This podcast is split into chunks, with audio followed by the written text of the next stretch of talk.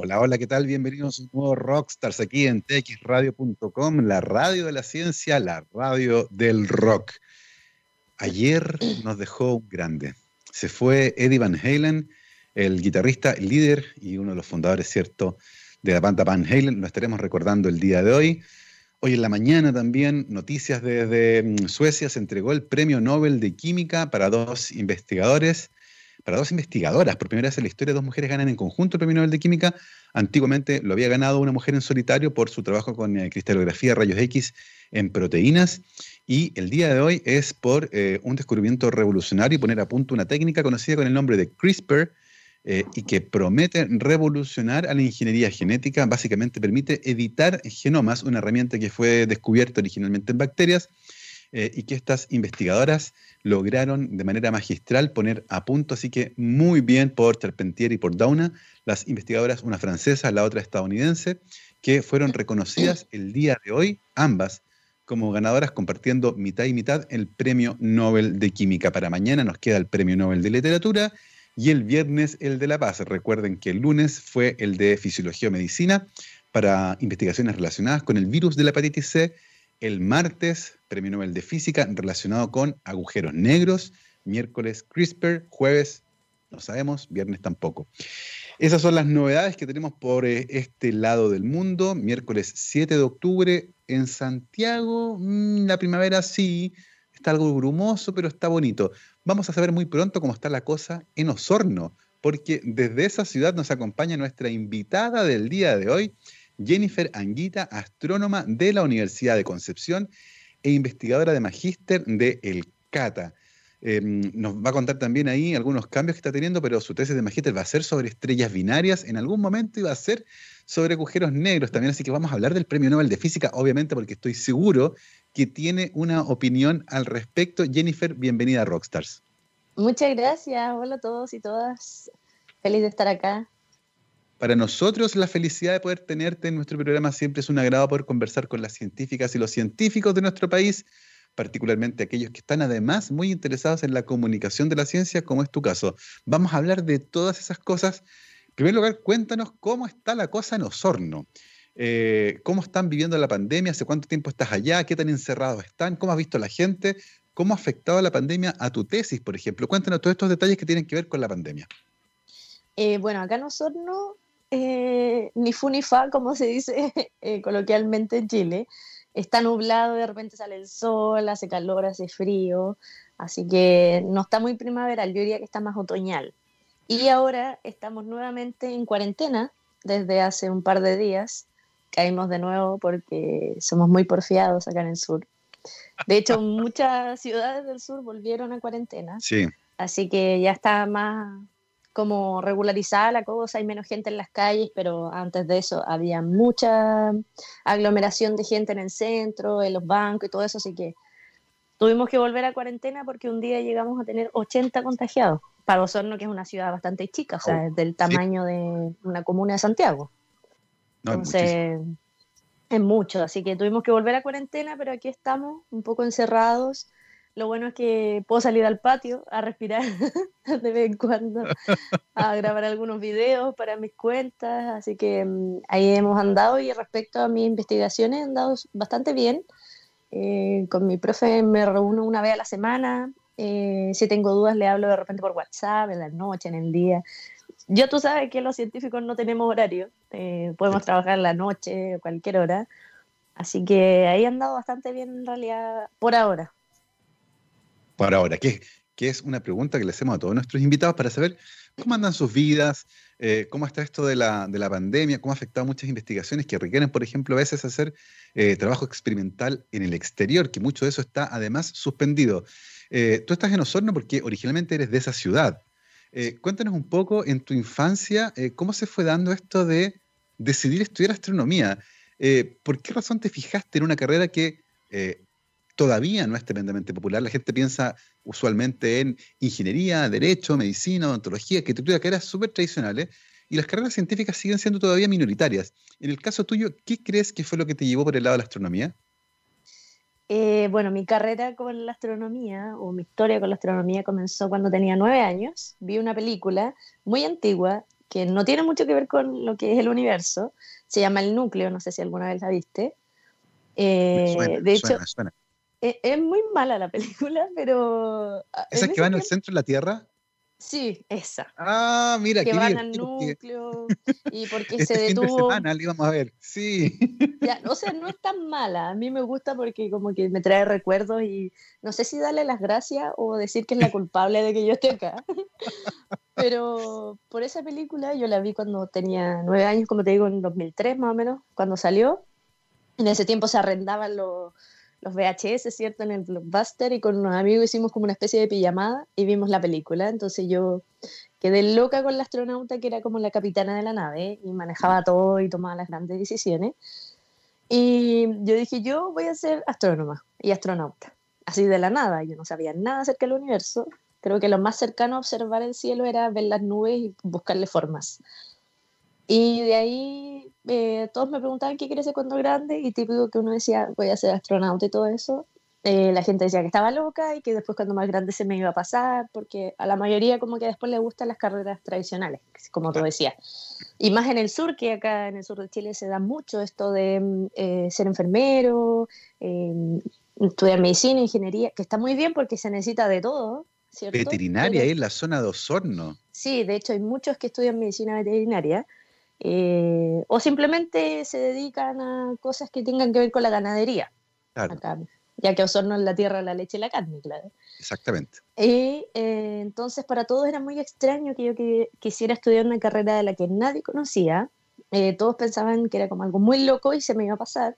Y entonces como yo voy en contra de la corriente, dije, no, lo voy a hacer, lo voy a lograr. Pero en realidad nunca, no soy como eh, Neil deGrasse Tyson, que fue a un, planetario y se volvió loco y dijo que iba a ser astrónomo y lo logró y siguió investigando. Yo no fui muy como eh, adepta de eso, pero al final lo hice, estudié, me fui a Conce y ahora estoy en la Universidad de Chile. Así que ha sido un camino bien extraño, pero muy divertido, lo he pasado muy bien nos gusta acá hablar de caminos, eso del caminante no hay camino. Eh, debo decir también que me golpeaste con, la, con el dato de tu, de tu edad, el año 2003, me dolió en alguna parte del cuerpo, eh, porque era una, una, mujer sumamente joven. Además, debo decir que en Osorno me comí el mejor barros luco de mi vida. ¿En eh, serio? Y obvio, carne, carne, con queso, en el Club Español puede ser, ¿no? Fui a una charla.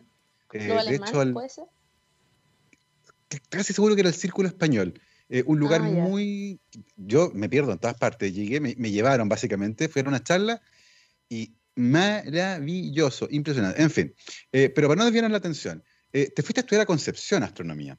Así es. una, una ciudad más grande que Osorno, con una vida universitaria intensa, donde además la Universidad de Concepción ocupa un lugar central, un campus precioso, en una esquina de la ciudad, ¿cierto? Pero además conectado con toda la ciudad, un campus abierto, eh, ¿cómo, ¿cómo, viviste ese proceso eh, de irte de Osorno a Concepción a estudiar esta carrera? ¿Era lo que esperabas? Eh, ¿Qué ideas comenzaron a pasar por tu cabeza? ¿Y cómo viviste ese proceso también desde el punto de vista personal?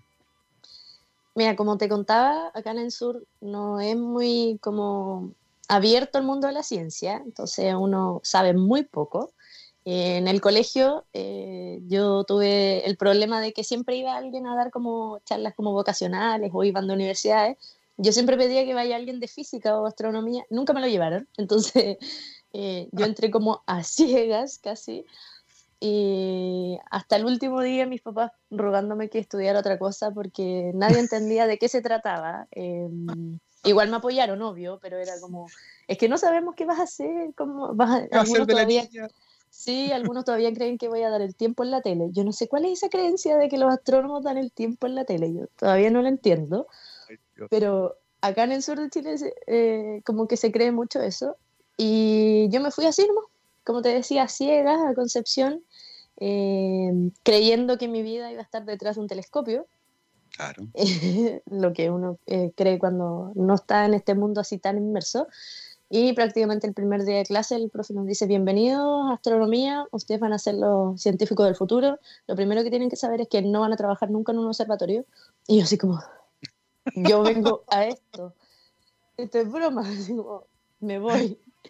Pero yo dije, llevo tantos años de mi vida peleando con la gente de que voy a ser astrónomo, así que no, ya, sigo en esto. Y eh, obvio que en el camino uno como que se va de repente como diciendo, será lo mío, a lo mejor debería haber estudiado ingeniería aeroespacial, no sé, porque me gustan mucho los aviones, por ejemplo, o, o física, o haber estudiado otra cosa porque estoy desesperada y me quiero ir, pero al final uno como que se, se desvía y después vuelve. Y aquí estoy.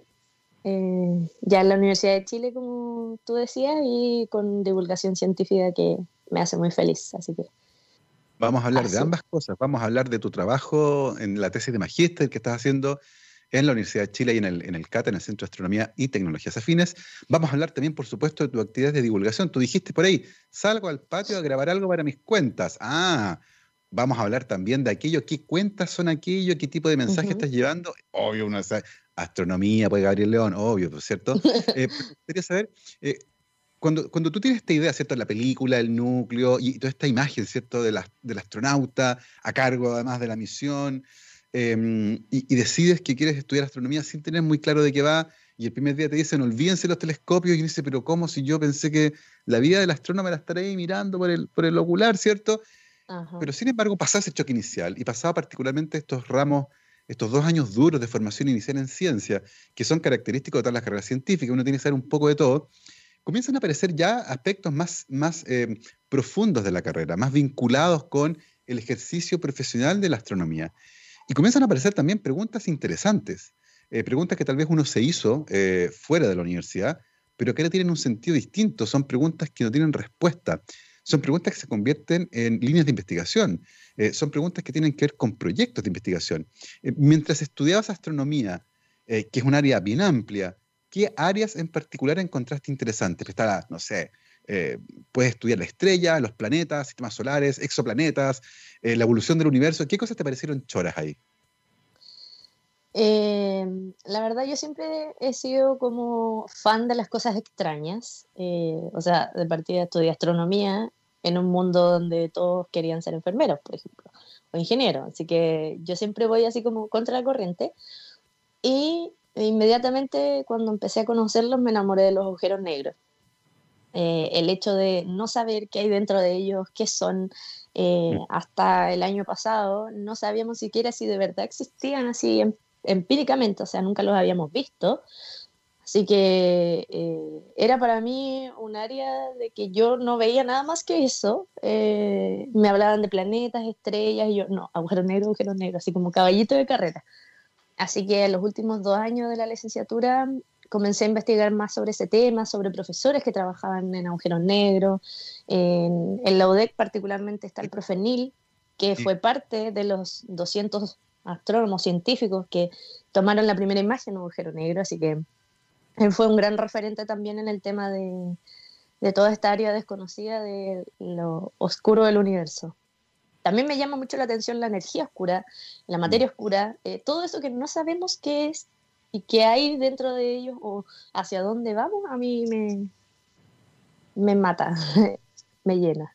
A mí me parece fascinante dos cosas. Una, eh, el hecho de que los físicos, eh, y vamos a hablar también del premio Nobel porque tiene que ver un poco con eso, hayan podido predecir a partir de lo que entendíamos de cómo el universo debería comportarse, la existencia de estos, em, no sé cómo llamarlo, objetos, estructuras, estas particularidades del, espacio.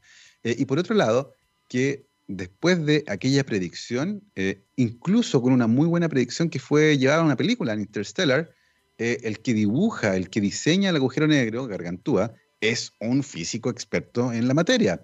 Eh, y por lo tanto no es la idea que salió sencillamente del director de arte, es una idea que viene desde el mundo de la física. Por eso este parecido tan, tan grande, tan notable entre lo que uno vio en, Interstellar y lo que finalmente se logró ver después de que se logra esta imagen que es una epopeya científica eh, con eh, radiotelescopios, ¿cierto? Chile aportó con dos, eh, con imágenes de radiotelescopio que permiten desde todas partes del mundo apuntar la mitad del planeta hacia el mismo lugar. Es una cosa impresionante. ¿Qué sentiste tú en particular cuando viste esa imagen? Eh, ese día yo iba en el metro, eh, iba camino a Calán, de hecho. Eh, no me acuerdo muy bien, era un día viernes, si no me equivoco. Y de repente estoy viendo la transmisión en vivo, aparece la imagen y me puse a llorar en pleno metro. Y la gente así como, ¿qué le pasa a esta chica? Está loca. ñoña, ñoña. Sí, porque era como, llevamos prácticamente 100 años esperando este momento, o sea, desde que em, en el 1915 em, ya Einstein predijo esto, solo así como con su imaginación, que yo de verdad trato de ponerme en su cerebro y digo, no, no sé, no sé en qué momento se le ocurrió eso, yo quizás no lo hubiera imaginado nunca. Después de que Penrose hiciera los cálculos matemáticos y dijera, sí, sí existen, solo que no los podemos ver, sigamos, sigamos con esto, eh, hasta que llegara la imagen, o sea, es un camino bastante, bastante largo, pero que tuvo un muy buen resultado. Pero aún queda mucho más por recorrer, o sea, ese es uno de los agujeros negros supermasivos que se sabe que existen en el universo. O sea, ahora el gran desafío es poder observar el nuestro. O sea, con los premios Nobel de ayer, por ejemplo, bueno. Eh, Andrea y su compañero eh, pudieron descubrir a través de observaciones de los eh, objetos que rodean en este agujero negro. Pero no hemos podido ver en sí la sombra, por ejemplo, del disco de acreción, como en el caso de M87, que fue la imagen eh, que se reveló el año pasado. Así que es mucho más difícil observar el de nuestra galaxia porque yo digo, es como tratar de mirarte, no sé, el estómago desde afuera, porque está dentro ya eh, tú estás dentro de la Vía Láctea, entonces es muy difícil poder observar algo estando dentro. Eh, por eso es que hemos observado otras galaxias y en este caso M87 fue el de la primera imagen. Pero es un gran desafío poder observar Sagitario A estrellita, como le digo yo. Claro. sabemos que existe y ahora los que lo descubrieron tienen un premio Nobel, pero todavía queda camino por recorrer.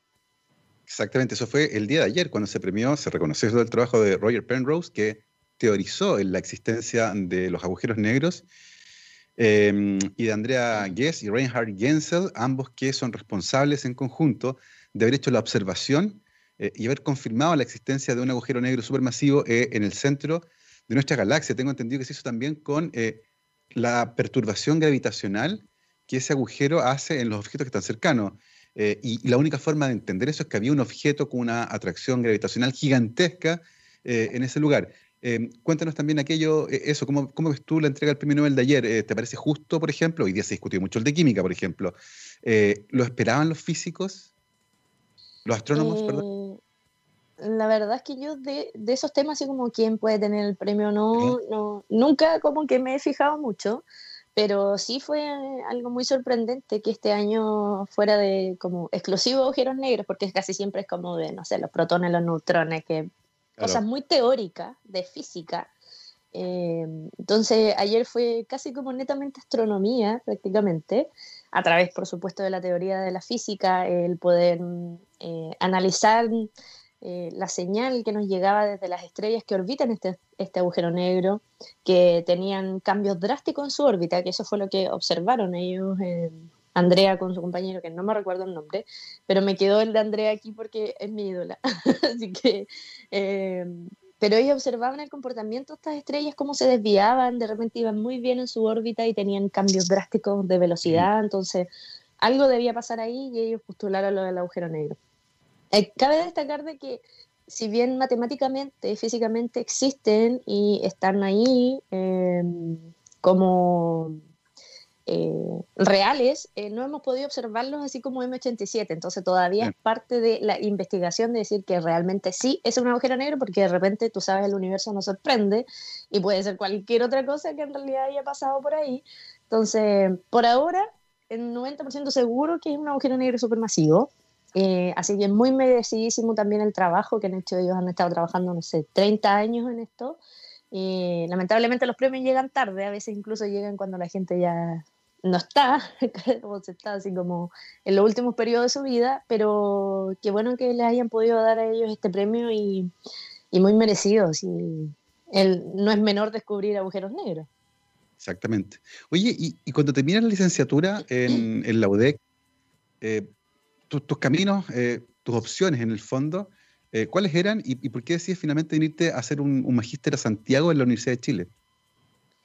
Eh, yo lo único que tenía claro era que quería hacer un magíster. Eh, todavía no me metía mucho en el mundo de la divulgación científica, así que postulé a, a mm, varias universidades, quedé en dos, en la Universidad de Concepción, quedé como casi automáticamente, y sorpresivamente de la Universidad de Chile me avisan que estaba seleccionada, que bienvenida a Calán, y yo así como esto es una broma, porque yo postulé sin ninguna así como esperanza, postulé casi así como por el que lo estoy intentando, así como el que no cruza el río no llega hasta el otro lado, y quedé, así que dije, me encantan los desafíos, me voy para allá.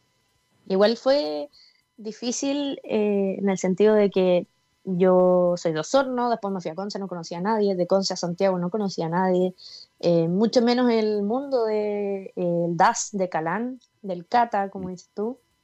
Entonces, comenzar de nuevo, nuevo mundo, nuevos profesores, nuevas formas de estudiar, nuevas formas de aprender, así que... Pero me encantan los desafíos, así que dije, ya, vamos. Oye, Jennifer, ¿qué cosa de Osorno te llevarías a Santiago y qué cosa de Santiago te llevarías a Osorno? Eh, de Santiago me traería el hecho de que no llueve, porque me carga la lluvia. Extrañamente, soy del sur y todo, pero odio la lluvia. Entonces, como que yo me traería el clima. la sequía. Sí, un poco, eh, pero con los árboles de acá. Es como. Ah, no queréis nada, no, pero por favor. Sí, sí, un poco, soy un poco como mañosa, por decirlo así. Y también me traería de Calán, por ejemplo, mi escritorio, mi silla. Me encanta. Son geniales. Ojo con Calán, si desaparece un escritorio y una silla, ya saben quién se lo llevó. Eh, sí, no, no fui yo, por si acaso. Y de Osorno me llevaría mi vida, mi familia, mis amigos, eh, mi casa, eh, mi mamá que me cocina, me hace todo rico porque en Santiago uno viviendo sola o en la vida y en este mundo donde tú no tienes tiempo para casi nada, eh, las maruchan eran mi fiel compañera, así que... El alimento oficial de los estudiantes de posgrado de Chile. Sí, de hecho en Calán éramos varios que en, nuestros como casilleros teníamos lleno de maruchan, así que podríamos, podrían auspiciarnos, yo creo. Podríamos hacer un estudio para ver cómo el maruchan afecta a la composición genética de los estudiantes de posgrado en Chile, porque efectivamente se convirtió en la fuente de energía, fuente de carbono, como decimos los bioquímicos, más, eh, más utilizada. Oye, ¿y, ¿y, qué te pareció el Calán como, como institución, este observatorio en medio de una ciudad tremendamente contaminada lumínicamente, pero que en algún momento evidentemente tuvo una función astronómica relevante, pero, pero que congrega a estudiantes con distintos intereses que vienen de distintas partes del mundo a compartir un interés común, que es la astronomía, pero con todos sus subintereses. ¿Cómo, cómo, cómo te pareció aquello? Eh, Calán físicamente es hermoso, tiene muchos árboles eh, gigantes, pastito por todos lados donde uno se puede sentar a almorzar, de repente a tomar una siesta, porque ya igual nos cansamos, no, no somos robots. Em, y la gente igual, hay una variedad de profesionales que uno mm. dice, sí, pero ¿de dónde sale toda esta gente? Eh, y me sorprendió también de que había muchos chilenos, porque em, yo venía de la de Conce donde son pocos chilenos en realidad como profesores. Mm. ¿ya? Eh, la mayoría son extranjeros, alemanes, está el profesor que viene de la India, eh, profesor desde Italia, pero acá en, en Calán eran yo creo que el 80% de los profes son chilenos. Y eso me llamó a mí mucho la atención y fue como, ok, aquí voy a poder hablar en español y después llegué y todos hablan en inglés, las clases en inglés, todo en inglés y yo así como, oh, rayos, ¿por qué si son todos chilenos? Pero no, ha sido eh, bien bonito. Obvio que igual uno tiene sus altos y sus bajos, eh, uno pasa por distintos periodos de la vida. Eh, el año pasado, por eh, temas personales congelé y como que me escapé un poco de Calán, me vine a mi casa. Eh, quizá yo creo que de, de mamona nomás. me faltaba mi mamá y mi papá. Eh, entonces, y me, me, pilló la pandemia acá y ahí es donde el semestre pasado comencé como con la divulgación científica, con TikTok, que ha sido igual un desafío. pero Calán me ha ayudado mucho en, en muchos sentidos. Qué bueno. Investigativo. Vamos a conversar de todas esas cosas, eh, que ha sido tu, tesis de magíster, tu trabajo de magíster en Calán, de las ideas iniciales, de las ideas finales, del proyecto en el que estás trabajando actualmente, de cómo entra la divulgación científica en este cuento, de cómo es hacer divulgación científica en el tiempo de TikTok, eh, mm. que ha sido totalmente revolucionario porque cualquier cosa se puede comunicar el día de hoy en casi cualquier plataforma. Y de todo eso vamos a conversar pero después de esta pausa musical. Vamos a escuchar, vamos a escuchar ahora a Bosch y esto se llama Space Travel. Vamos y volvemos. 12 con 34, estamos de vuelta aquí en Rockstars de txradio.com, científicamente rockera. El día de hoy estamos conversando con Jennifer Anguita, osornina, astrónoma de la de Universidad de Concepción, actualmente préstamo en Santiago, pero ahora mismo en Concepción de vuelta arrancando de la pandemia. Osorno. Y, perdón, en, en Osorno, exactamente. Y a esta altura mi cabeza anda en tantas partes. Y tú nos contabas antes de irnos a la pausa musical que estabas en Santiago haciendo tu magíster en astronomía en el DAS, ¿cierto? En el Departamento de Astronomía eh, de, la, Chile, y tenías que elegir una línea de investigación ahí, la pregunta central que te querías hacer. Eh, cuéntanos un poco cómo fue ese proceso y, en qué terminó finalmente esa, esa decisión. Eh, como te contaba, a mí me gustan mucho los agujeros negros, todavía me gustan. Entonces, cuando entré a Calán, em, supe de que uno el primer año tiene que hacer unos como talleres de investigación que duran un semestre ojalá con distintos profesores para poder ir decidiendo como tu camino investigativo, es lo que más te gusta, ¿cierto? Lo que mejor te relaciona. Y conversé con algunos profesores y decidí irme con Paulina Lira, que trabaja en Agujeros Negros. Em, y con ella estuve trabajando en tratar de como corroborar un trabajo previo de un estudiante de doctorado, que ahora está en Cambridge, si no me equivoco. Él determinó la masa de algunos agujeros negros de masa intermedia, ya que son bien eh, como esquivos, no es muy fácil poder estudiarlo. Y lamentablemente, como puede pasar en esto de la astronomía, todos los datos estaban malos porque las condiciones atmosféricas fueron malísimas. Entonces estuve todo el semestre trabajando con esos datos hasta llegar al final a ningún resultado porque los datos estaban malos. Pero son cosas que pasan, o sea, es impresionante la cantidad de veces en que uno lleva años trabajando y llega el resultado de que no tiene nada porque estaban todos los datos malos. Así que eso fue en mi caso el año pasado. Eh, terminé con eso y como te digo, después ya congelé y me vino Sorno, estuve ahí empezando mi carrera de, protodivulgadora, me autodenominé protodivulgadora y, y ahora estoy trabajando con René Méndez en estrellas binarias, que ha sido igual un nuevo mundo para mí porque mm, yo no era como bien enemiga de las estrellas, los planetas. Eh, no los quería mucho, la verdad. Yo decía, no. Demasiado normales. Sí, no, muy así como obvios. De hecho, no muchos les gusta lo que es la estrella. Ahora están muy de moda los planetas. Yo creo que el, o sea, la mitad de Calán trabaja en planetas. Eh, porque como dicen por ahí, me dijeron una vez, uno levanta una piedra, un ocular y pilla un planeta, así que como que... Eh, y todos los fondos se están yendo a los planetas, y está bien igual, si es lo que la sociedad quiere hoy día saber si de verdad existe alguno no planeta Tierra 2.0, así que eh, es lo más llamativo hoy en día. Y ahora estoy, como te digo, con estrellas binarias, con unos datos igual más antiguos, por eso no me ha el tema de la pandemia, porque no he tenido ese problema de que los observatorios llevaban cerrados seis meses. Eh, desde marzo recién se abrieron la semana pasada. Y no todos, así que hay algunos que han sufrido por ese lado, todas las propuestas se han tenido que posponer, eh, no se han podido obtener los datos. O la gente que está trabajando allá no puede obtener todos los datos que eran necesarios como servicio, así que por ese lado yo no he sufrido, estoy con unos datos de el Tololo que son del año 2008 hasta el 2018 más o menos. Así que no me ha afectado por ese lado. Estoy ahora tratando de determinar sus parámetros orbitales, tratando de arreglarle la órbita.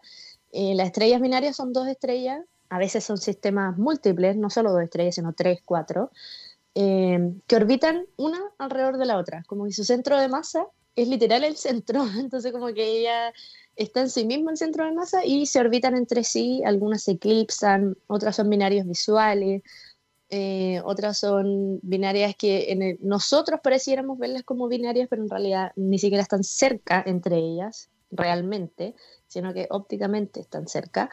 Así que estoy tratando de determinar esos parámetros orbitales, ver si realmente eh, la secundaria está orbitando a la primaria eh, y después determinar las masas. ¿Por qué la secundaria, por ejemplo, orbita a la primaria? Si es que en ese caso la primaria cuánta masa tiene respecto a la secundaria para que ella sea la dominante en el sistema. Así que en eso estoy por ahora. en determinar las órbitas. De hecho, el otro día estaba muy contenta mi profe y yo también porque fue la primera vez que observamos un sistema binario eh, y determinamos sus parámetros orbitales, que en realidad la órbita era hermosa, se veía así como la estrella principal y la segunda como orbitando perfectamente una elipse, así que mm, esos datos probablemente se vayan al centro naval de Estados Unidos, que es el que maneja la base de datos de los catálogos de binaria, así que ahí estamos, trabajando. Maravilloso. Oye, Jennifer, ¿qué tan, qué tan frecuentes son este, este tipo de sistemas eh, estelares de estrellas binarias o eh, algunos más complejos? ¿Y, qué tanto conocemos acerca de su estabilidad, de su evolución? ¿Colapsan en algún momento? ¿Terminan chocando? Eh, ¿qué, ¿qué, tanto sabemos de aquello? En realidad, como todo en el universo le gusta estar juntito, yo digo que las cosas se atraen todas entre sí, los sistemas binarios son bien comunes, más de lo que se creería. yo diría que más del 50% de las estrellas están en sistemas conectados entre ellas. El Sol es uno de los casos que está solito, pero eh, la mayoría de las otras binarias, o sea, las otras estrellas están en sistemas así como de compañeras. Tienen a alguien al lado que les da vuelta, por decirlo de esa manera más fácil. Y em, lo extraordinario de esto es que podemos determinar, por ejemplo, cómo se forman los cúmulos eh, estelares, los cúmulos globulares, eh, los cúmulos abiertos, por ejemplo, que son las estrellas más jóvenes, eh, los cúmulos globulares, que son las estrellas mucho más viejas que ya están muriendo. incluso hay sistemas en donde pasa lo de la supernova tipo 2, si no me equivoco, que es cuando una nana blanca comienza a acretar masa de otra estrella compañera, o sea, un sistema binario, y al final explotan en este proceso de supernova. Así que mm, eh, son bien importantes eh, para el lado como de el medio interestelar, qué es lo que sucede, dónde vienen, cómo se recupera este material, este gas para poder formar nuevas estrellas. Eh, son bien interesantes en realidad en ese sentido. como te digo, es muy común que las estrellas estén en sistemas binarios. O sea, por ejemplo, tenemos a Próxima Centauri, que uno dice, ah, esto es una sola estrellita, Alpha Centauri, pero uno empieza a verla más de cerca con los telescopios, empieza a analizarlo y se da cuenta que hay tres estrellas. Está en, eh, Alpha Centauri A, B y C, siendo C Próxima Centauri, que es la estrella más cercana a nosotros, donde hay un sistema de eh, como estelar, ¿cierto?, con planetas bien llamativo, bien interesante, con el Kepler eh, B no me acuerdo el nombre, que sé algo, números, porque al astrónomo le encanta ponerle nombre gigante a las cosas. Y un planeta muy parecido al planeta Tierra, así que en realidad estos sistemas nos pueden dar eh, hartos indicios de la formación estelar, por supuesto, y la formación planetaria. Y en el caso tuyo, además, por ejemplo, de determinar la órbita y, y, ver cómo se comportan, ¿qué otras preguntas interesantes te parecen a ti que se les puede hacer a ese tipo de sistemas? de partida, el cómo llegaron a ser un sistema de ah. estelar binario, o sea, eh, qué pasó, cómo fue el tema de la gravedad, que es claro, que cómo pasó el tema de que de una misma nube de gas dos estrellitas se atrayeran entre ellas y eh, empezaron a orbitar entre sí. O sea, el, ¿qué pasó ahí? ¿Qué tanta gravedad tiene que ser? ¿Qué tan masivo es el cuerpo principal de este sistema para que atraiga a la otra? Eh, cómo esto puede eh, llevarse, por ejemplo, al lado de lo planetario. No sé si tú sabías que se podría llegar a pensar en algún momento, sabemos que no, pero que mm, la Luna y la Tierra es un sistema binario, ¿ya? Eh, porque la Luna es demasiado grande en comparación a su planeta, ¿ya? O sea, la Luna es eh, cuatro veces más chica que la Tierra, pero eh, respecto a su planeta es la más grande de todas las lunas del sistema solar. Entonces uno podría llegar a pensar que es un sistema binario planetario. Entonces, ¿cómo eso se puede, estudiando las estrellas, uno puede determinar otros sistemas binarios? ¿ya? Eh, el hecho, por ejemplo, de las binarias eclipsantes, cómo varía el flujo que nos llegan de la estrella, eh, cómo saber cuál es la primaria y la secundaria, en qué momento se eclipsan, o sea, todas esas preguntas uno puede ir haciendo así como, ¿y cómo es el, brillo entonces de esta estrella? ¿Qué materiales hay dentro de ella para que se produzcan estos fenómenos? Eh, no sé, como que uno se va haciendo muchas preguntas en el camino con estos temas. las preguntas que son el combustible, evidentemente, de las científicas y los científicos. Oye, Mm. Jennifer, y, y esto de autodenominarte protodivulgadora, ¿cómo comenzó este interés por empezar además a contarle a otras personas lo que hacías? Eh, la verdad, yo siempre he sido muy buena como para hablar. Eh, Tengo ese como personalidad. El don de la palabra. El don de la palabra y el entrar y conversar y todo eso. Y el 2014 entré al equipo de divulgación astronómica de la Universidad de Concepción. Eh, solo por la personalidad, claro. Como te decía, dijeron así, "Es- es- esta chica como que tiene chispa. Así que entré, empecé a hacer talleres, eh, charlas cortitas, especialmente a niños, vamos a colegios, estamos en feria científica, eh, la Semana de la Ciencia está lleno de actividades. Eh, y ahí empezó como mi bichito por la divulgación astronómica o la divulgación científica. Eh, el año pasado en Calán, cuando llegué igual, eh, David lo había visto un par de veces en, en la UDEC y se dio cuenta igual de que trabajaba en este tipo de cosas. Y empecé a hacer charlas eh, cuando se podía, eh, presencialmente en Calán. Eh, fui parte del grupo de extensión de Calán que recibe visitas, ¿cierto? En el, en el Día del Patrimonio, por ejemplo, tenemos grande actividad en el Día de la Ciencia, donde va mucha gente. De repente tenemos lleno, no tenemos descanso, pero feliz con eso. Y incluso el año pasado igual entré trabajar a Planetario como monitora. Y en Planetario como que descubrí un nuevo mundo de charlas, eh, distinto al que yo conocía, porque es atender a todo tipo de gente, no solo ir a colegios o que los colegios vengan a ti, eh, sino que es familia. Eh, cuando fue lo del eclipse y salió la película del eclipse de Planetario, teníamos miles de personas al día, estábamos llenísimos, y la gente iba y uno tenía que dar las charlas de... No sé si alguna vez ha ido a Planetario, yo creo que sí, a ver, infinitas veces yo creo. Eh, la charla del cielo nocturno, ¿cierto? Con este gran proyector, el Carl 6, Carlitos le digo yo, el Carlitos. Eh, entonces ha sido todo un, un mundo nuevo para mí. El año pasado como que me, me metí mucho más en el tema de la divulgación científica y ya a fines de año como que dije ya, este es mi camino, esto me gusta y le vamos a dar para adelante. Pero quedé hasta ahí porque ya tú sabes, el verano uno está de vacaciones. Así que empezando la pandemia me descargué TikTok eh, por la cuarentena. Yo creo que la mayoría de la gente que tiene TikTok se la descargó por la cuarentena, como de copuchento de saber qué pasaba en TikTok. Sí. Y de primera yo hacía videos así como chistosos, no sé, puras tonteras. Y no me veía nadie, tenía como 10 seguidores yo creo. Y un día subí un video de chistes de cómo era ser astrónoma o de qué es lo que pasa en cuarto medio cuando uno decide ser astrónoma. Y mm, se volvió loca la gente con el video, le puso muchos me gusta, compartieron, comentaron y en días empecé a tener miles de seguidores.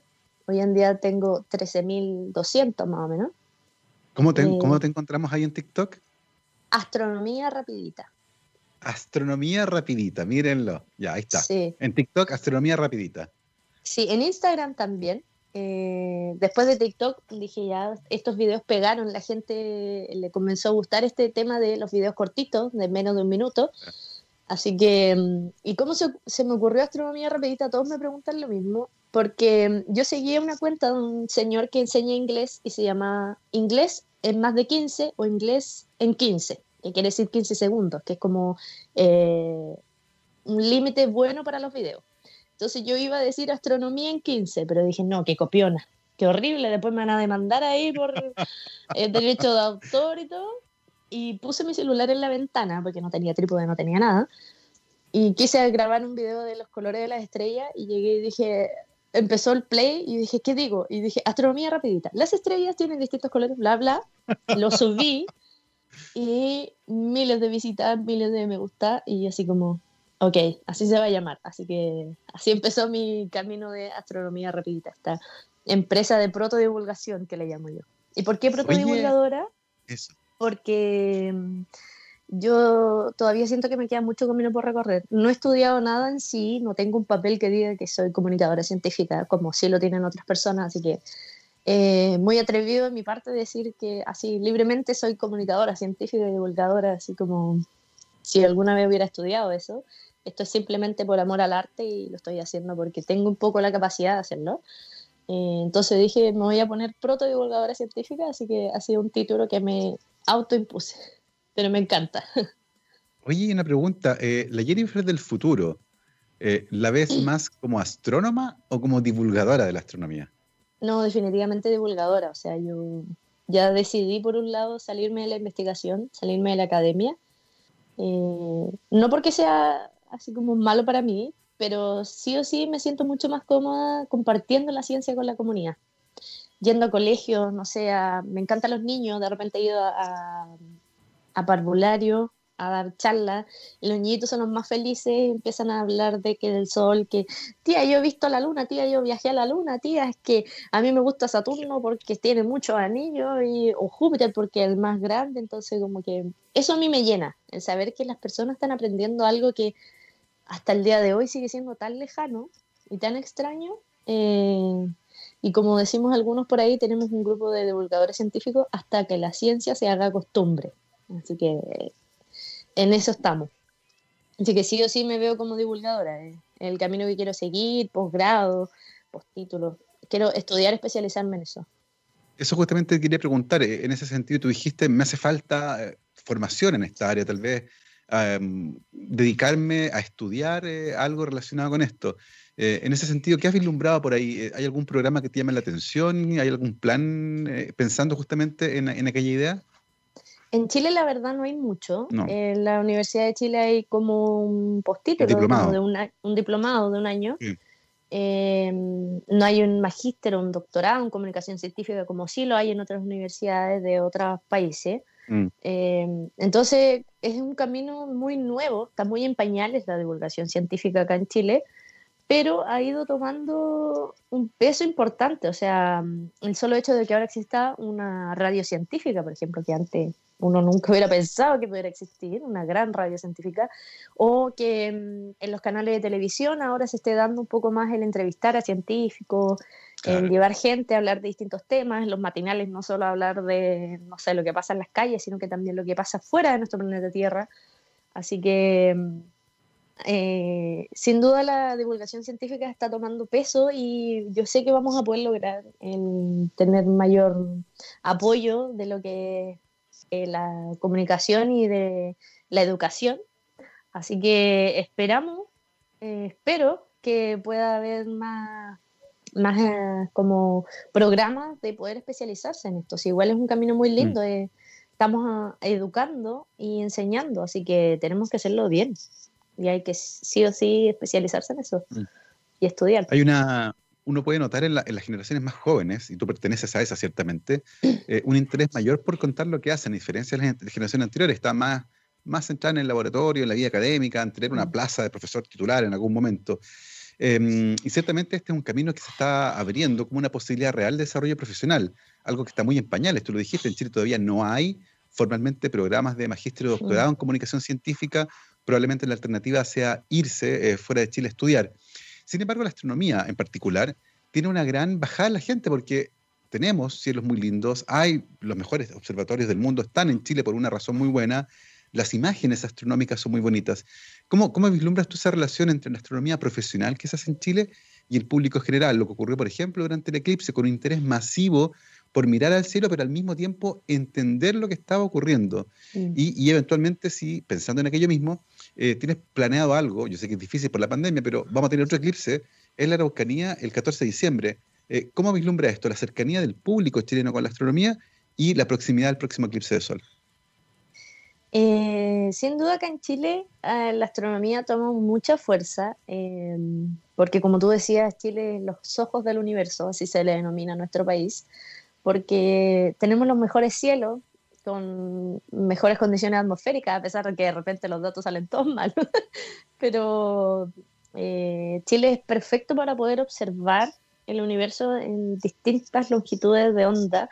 Eh, de distintas maneras, eh, observar todo lo que se nos plazca con los distintos observatorios que tenemos.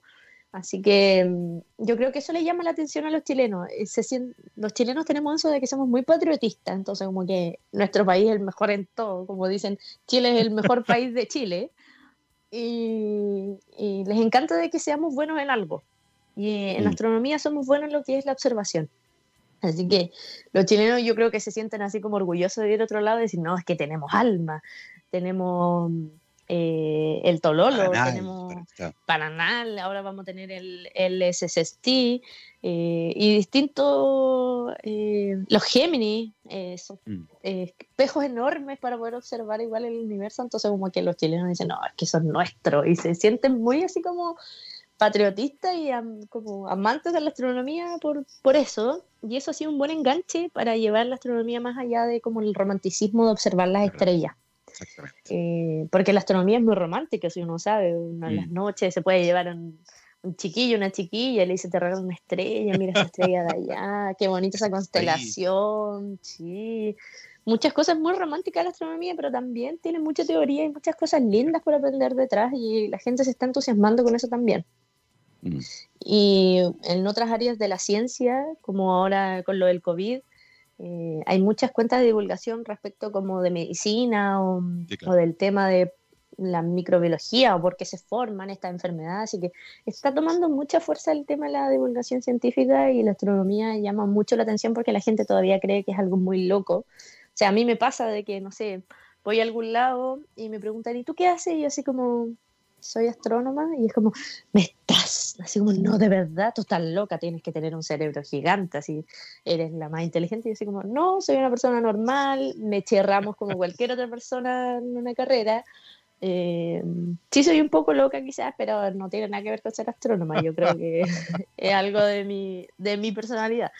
Pero el dejar de tener la ciencia en cuatro paredes para mí es fundamental. Y la gente se está interesando por eso y quiere llegar más a esto. Exactamente. Que es genial para todos nosotros. Ah, y lo del eclipse, eh, yo creo que la mayoría estamos muy preocupados, porque, mm. por ejemplo, yo tengo como contratos con algunas personas de ir a hacer charlas, observaciones nocturnas previas al eclipse, eh, hacer charlas, por supuesto, del eclipse en sí, y el solo hecho de saber o sea, de no saber si vamos a poder llegar allá, eh, cómo va a estar el tema de las condiciones sanitarias, los cordones sanitarios, si vamos a poder llegar, por ejemplo, a Pucón, a Villarrica. O sea, eh, en este momento es algo que yo creo que todos queremos vivir, y aparte que el sur va a ser el protagonista esta vez. No es el norte, como siempre, que en el norte está lo mejor observador y todo.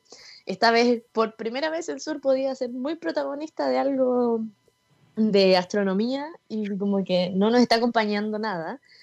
Eh, y a veces incluso se nubla y todo, entonces estamos todos así como muy pendientes del clima, de la pandemia, de qué es lo que va a pasar. Y se vienen muchas charlas con el CATA, eh, tenemos cursos ahora, eh, por ejemplo, a fin de mes tenemos unos cursos para niños de la luna, donde vamos a estar hablando de la relación que hay entre la luna y los eclipses, por qué se dan estos eclipses, por qué la luna tapa al sol si la luna está en chiquita al lado del sol, entonces como que la gente ah. se va haciendo esas preguntas y, es interesante e importante que nosotros acerquemos todo esto de los eclipses a las personas para que ellos no solo vean este fenómeno que es maravilloso. Yo lo viví en el Valle del Elqui el año pasado, el, el eclipse, y fue una de las mejores experiencias de mi vida. Yo creo que nunca había vivido algo así. Eh, y ahora quería igual en Pucón o Temuco hacerlo espero todavía hacerlo, si no, yo creo que contrato un helicóptero y no sé, lo veo en el aire. Aunque después tenga que pagar multas por cordones sanitarios, no sé, pero es una experiencia que sí o sí alguna vez en la vida todos tenemos que vivir. Así que si están cerca de los lugares de totalidad, eh, denle nomás. después pagamos las multas. Después pagamos las multas, no importa, pero la experiencia del eclipse eh, va a ser enriquecedora y aparte, para que se dé un eclipse en un mismo lugar exacto, tienen que pasar por lo menos 200 años, en un mismo lugar exacto. Así como justo en Pucón, por ejemplo, van a pasar 200 años antes que podamos ver de nuevo un eclipse justo ahí. Así que hay que aprovecharlo, y después hay un, uno se vive una sola vez, se vive. Exactamente, eso es lo que se nos viene ahora hace fin de año y aquí estamos, miren. ¿Quién es? ah, Eres tú. Ah. No, sube videos a TikTok y le da vergüenza verse en el celular. Pero ahí está, eh, astronomía rapidita. Así la encuentran en TikTok, también en Instagram, ¿no? Arroba astronomía rapidita. Así que cápsulas cortitas, eh, datos interesantes. Acá, por ejemplo, mm. aprendiendo sobre un nuevo planeta, los colores de las estrellas eh, y todas estas cosas interesantes que pueden aprender con la autodenominada protodivulgadora Jennifer Anguita, que estuvo con nosotros conversando el día de hoy en Rockstars y se nos pasó la hora. Son las 12.59 y es impresionante cómo pasa el tiempo acá. Sí, de hecho, como que seguiría hablando mucho rato. Pero los quiero dejar invitar a todos al curso de astronomía que está organizando la Universidad de Chile. Eh, tenemos dos cursos eh, para niños y también un curso para mm, edades variadas, ya para todo público. Especialmente el curso que voy a dar yo, que se llama La Luna, nuestra compañera. Para niños entre 5 y 8 años vamos a aprender acerca de su forma, su belleza, qué tan importante ha sido para la, la humanidad, ¿cierto? La luna eh, ¿Qué pasa con los eclipses? ¿Por qué de repente la vemos muy brillante o de repente no la vemos? Eh, ¿Quiénes han podido llegar a la Luna? ¿Cuáles han sido las exploraciones lunares? ¿Cuántas veces hemos ido a la Luna? ¿Vamos a ir de nuevo? ¿Se puede vivir allá? Entre otras cosas. O sea, vamos a tener cuatro días intensos de la Luna, de aprender de ella y de enamorarnos más de toda esta... Eh, ¿Cuáles son esos cuatro días? Del 19 al 22 de octubre a las 4 de la tarde, las inscripciones están en cata.cl, www.cata.cl, o en mi perfil de Instagram está el link directo para poder conectarse y inscribirse en el curso. Como le digo, va a estar muy bueno, está pensado para niños, así que no se lo pierdan. Eh, tenemos muchos más cursos para adelante. El CATA se ha especializado en el tema de los cursos desde hace varios años, ya es muy masivo esto. Eh, y por la pandemia desde mayo lo estamos haciendo vía online por Zoom, pero han habido muy buenos cursos para niños, para adultos, para todas las edades. Vamos a tener más cursos más adelante sobre eclipses, así que se viene mucha divulgación científica y me encanta. Así que los espero en mi curso de La Luna, nuestra compañera, del 19 al 22 de octubre. Ya lo saben, más información en www.cata.cl. Nos acompañó el día de hoy Jennifer Anguita, astrónomo de la Universidad de Concepción, investigadora actualmente del DAS, del Departamento de Astronomía de la Chile, haciendo su tesis en sistemas binarios, trabajando en el CATA, haciendo divulgación futura, divulgadora científica. Así que acuerden de ella, acuérdense de ella porque seguro van a escuchar su nombre más adelante. Y Astronomía Rapidita también la encuentran en Instagram y en TikTok. Muchísimas gracias, Jennifer, por habernos acompañado el día de hoy en Rockstars. Gracias a ustedes, fue un gusto y larga vida a la ciencia. Exactamente. Nosotros nos vamos. Larga vida al rock también aquí en Rockstar de txradio.com, científicamente rockera. Y el día de hoy, con un homenaje, porque no podía ser de otra forma. El día de hoy en All You Need Is Rock vamos a escuchar a Van Halen, la banda de Eddie Van Halen que se nos fue el día de ayer, cáncer a la garganta, 65, tenía, 65 años tenía, uno de los guitarristas más virtuosos de la historia del rock. Yo sé que mi amigo Gabriel, que está en los botones, también está muy sentido por haber perdido a don Eddie. Nos vamos con el séptimo sello de Seventh Seal. Que esté muy bien esta mañana. Chao, chao.